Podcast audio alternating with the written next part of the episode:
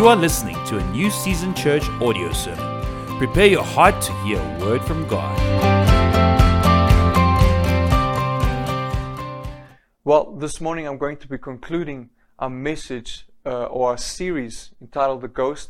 And this morning's message is entitled Filled with the Spirit. Over the last few weeks, as we've been talking about the ghost or the Holy Spirit, we covered a few things. In week one, we saw how Jesus spoke to his disciples and told them that there will be another that he will send, that there, will be a comforter, a counselor, a parakletos that will literally come alongside us if we were to leave. And he said that this Holy Spirit, this comforter, this counselor, will be far better for us and far more beneficial for us uh, than him, than Jesus staying on the earth in his human form. And so we looked in week two, we looked at the power of the Holy Spirit or the dunamis power, the miracle working power that is available to every single person that is in Christ. That this power through the Holy Ghost gave us hope in a hopeless world, that this power gave us the ability to experience God in its in his fullness. And last week we looked at the gifts of the Spirit and we looked at two main categories, the manifestation gifts and the motivational gifts and how these different gifts inform in many ways what God has called us to do and how these gifts are ultimately tools in a toolbox that God gives us to accomplish the purpose that He has for us. And ultimately, then the main point of these gifts is to firstly make a difference in our world. And so this morning, I'm going to be concluding this series, and I want to talk about the spirit filled life. So, what does it mean to live a spirit filled life? What does it mean to be filled with the Spirit? Does it mean that you are walking in miraculous power? Does it mean that you are very versed in the Word? Does it mean that you are living a constant life of victory and overcoming obstacles?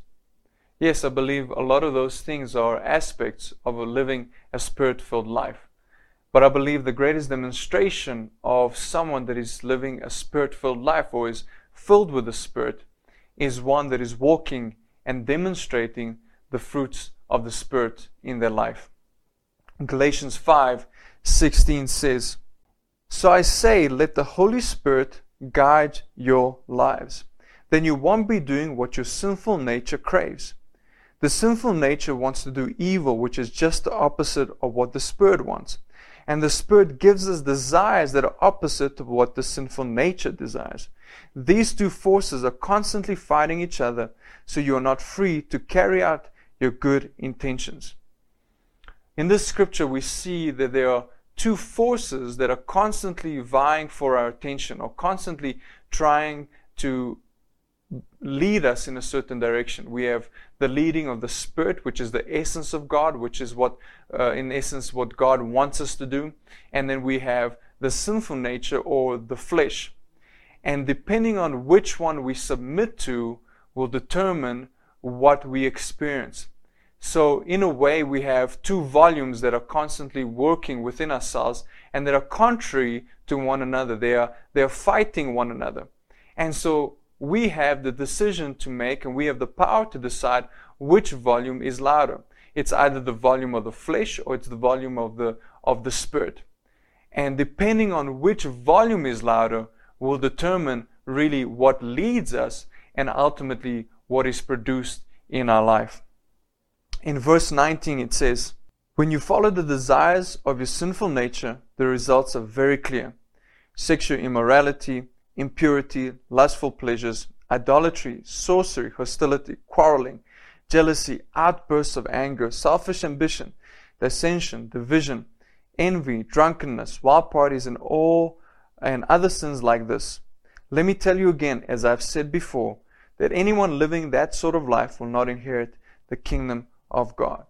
And so this verse is talking about really in essence what are the fruits or the results of walking in the flesh? What is uh, what are the results of walking and being led by our sinful nature or flesh nature, which is contrary to God? And there, let me just tell you, uh, it, it, the last part of that verse it talks about inheriting the kingdom of God. And so a lot of times what it's what we've been taught is that if you do these things, you will not be you won't go to heaven, right? So if you get involved in this kind of stuff, if you uh, if you do sin in this nature, then that disqualifies you from salvation.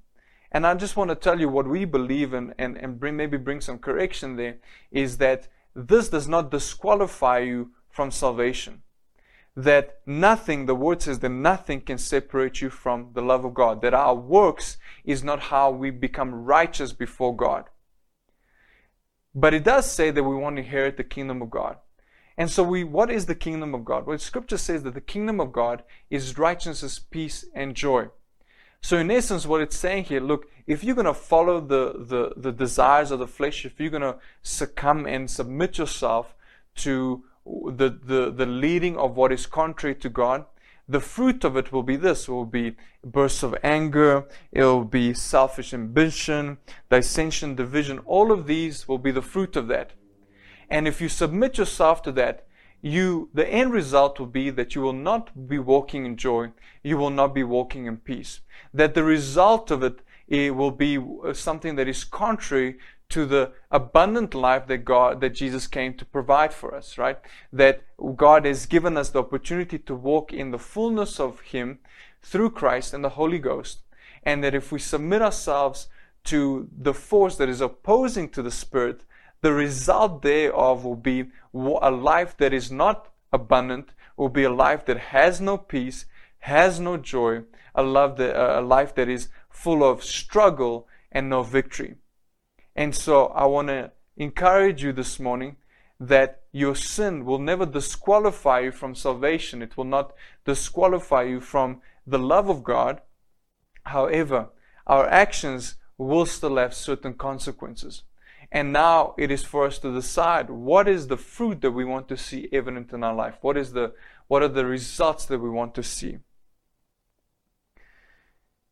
And so in verse 22 it says, "But the Holy Spirit produces this kind of fruit in our lives: love, joy, peace, patience, kindness, goodness, faithfulness, gentleness, and self-control. There is no law against these things." And so we see these two contrasting fruits or results of what uh, we choose to submit ourselves to. If we choose to submit, submit ourselves to the leading of the flesh or the sinful nature, it will produce certain kind of fruit. And if we are to submit ourselves to the leading of the Holy Spirit, it will produce a different kind of fruit. And every one of those things has a very practical implication of how we live our lives. The question is, what kind of result do we want? Because scripture says that if we sow to the flesh, thereof we will reap destruction. But if we sow to the spirit, we will reap life, the Zoe life, the, the God kind of life. And so then the question becomes what kind of fruit do we want or what kind of uh, end result do we want? Because both will have an effect on how we experience our life in a practical way. For example, if you have the fruit of the Spirit of self control operating in your life, it will have a very a powerful impact on your life. You will have the discipline to control what you eat, that you won't have to succumb to every single uh, food craving that you have, and that will, that will have an effect on your health. The, the, the discipline of self control, the, the fruit of self control, in your life when it comes to your finances will have a very big impact because you'll be able to control or have the self-discipline of what do you spend your money on and what don't you spend your money on. You see, these things all have very practical implications in our lives. And so then the question becomes, what kind of fruit do we want in our lives? And so the next thing that we need to deal with, how we filled with the Holy Spirit? There is much debate about this, uh, about the infilling of the Holy Ghost. Do we receive it when we are born again, or do we receive the Holy Ghost when we have hands laid on us? And this is the way that I look at it, is that when we are born again, the word says that we are a new creation. So when we accept Christ as our Redeemer, as our Restorer, as the one that paid the price for uh, the punishment of our sin, our sinful nature is done away with. We are a new creation. And so there is a new spirit that is deposited within ourselves. And so I believe that the Holy Spirit does start working within our lives at the moment of our spiritual birth or accepting Christ. And so there is a deposit of the Holy Spirit, but we still need to uh, submit ourselves and allow the Holy Spirit to start working in our lives. It's almost the same thing as someone that deposits certain funds into an account for you. And they send you a message and say, Hey, I've deposited this certain amount in this account, and this is the PIN number that you can use to access the account. And so the, those funds are available. You have access to it. They are your, those funds are yours to use. But you still have to go up to the ATM, key in the code, and withdraw those funds to be able to really start using them and for those funds to have an effect in your life. And so it's the same thing with the Holy Spirit. That the Holy Spirit is deposited within ourselves uh, at, at our spiritual rebirth or our accepting Christ, but we still need to take a very practical uh, uh, role in it and submit and allow the Holy Spirit to start working within our lives.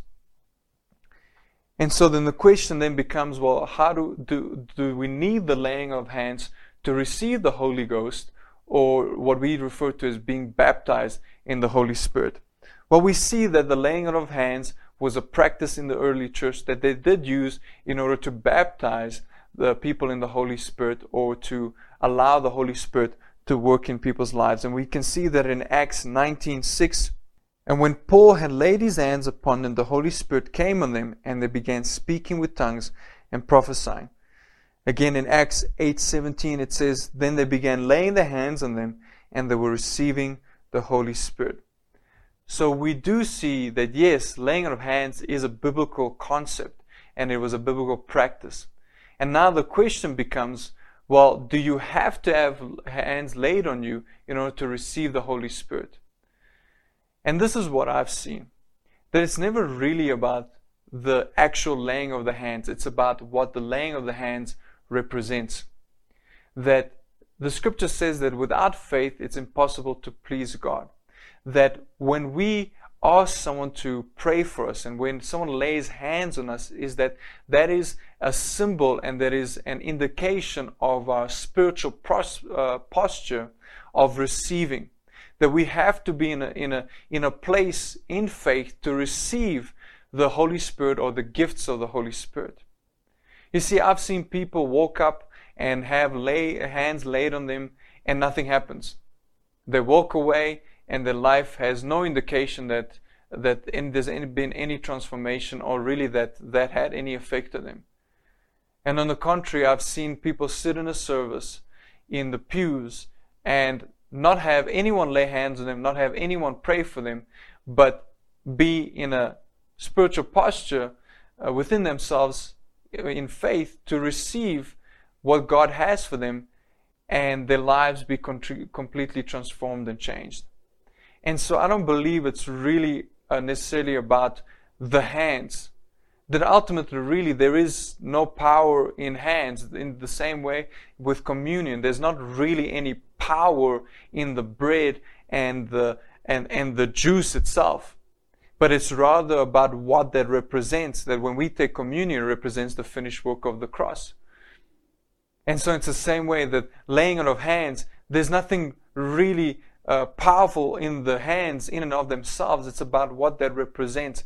That when someone makes the decision to come up and be prayed for and says, Look, I want to receive the, the, the, the, the, the Holy Spirit or the infill of the, or the Holy Spirit, or I want to, or, or I want to have the Holy Spirit work powerfully in my life, that that is an indication of their faith. And then what the laying of hands becomes is a point of contact or an outward expression of faith. Because the word says that without works, uh, our faith is dead. Our faith is dead without works. That really our faith is seen and is, is, is shown in an outward expression. So laying on of hands is really an outward expression of an inward condition. But we must always remember the ultimately what this whole thing is about that ultimately about us being filled with the Holy Ghost, about us walking in the dunamis power of the Holy Ghost, that uh, that uh, understanding and utilizing the gifts of the Holy Spirit is ultimately never really about us. That it's never really about how great and how grand we are. It's never about having our gifts on display for everyone else. It's not about making a show of the infill of the Holy Spirit. That ultimately being filled with the Holy Ghost and operating in the gifts of the Holy Ghost is about what that thing represents. And that is God's unconditional love. And that when we walk in the Spirit of God and when we operate in the gifts of the Spirit, what should be shown and what should be on display is the outward expression of God's love for His people. 1 Corinthians 13 1 to 2.